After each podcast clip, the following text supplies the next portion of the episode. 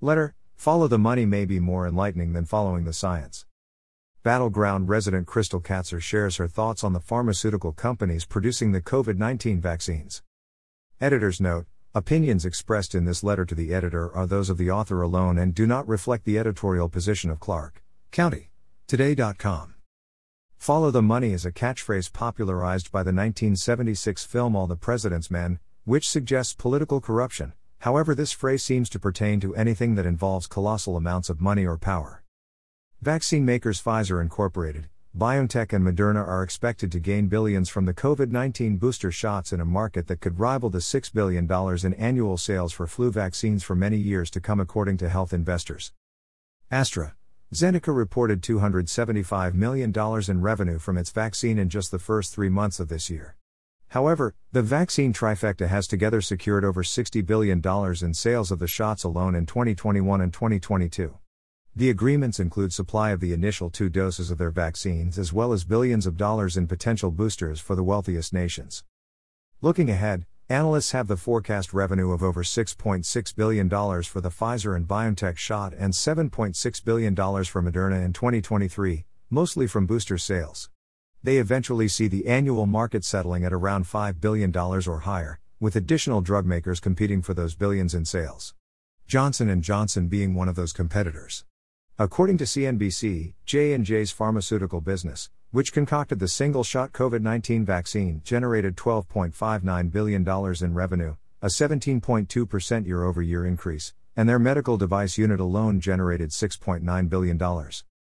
The question has arisen, when billions of dollars are at stake, do you think ethics are at the forefront? Surely, they must have our best interest in mind?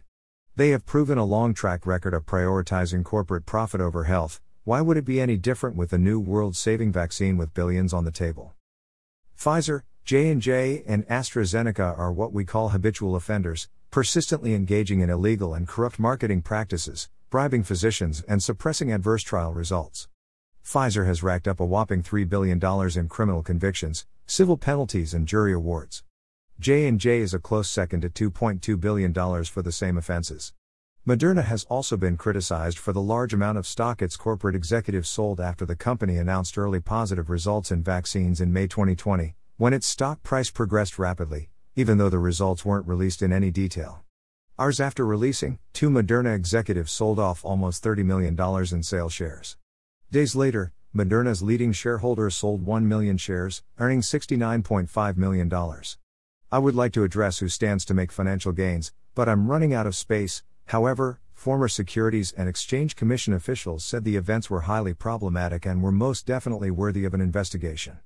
Moderna is also under federal investigation by the FDA and CDC in regards to heart issues after vaccine dose.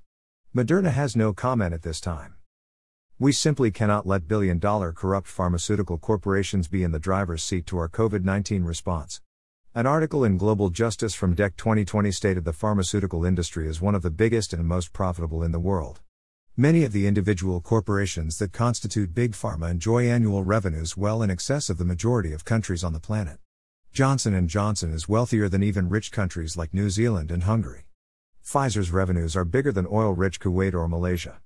All I am saying is we are told daily to follow the science when in reality we should be told to follow the money. Crystal Katzer Battleground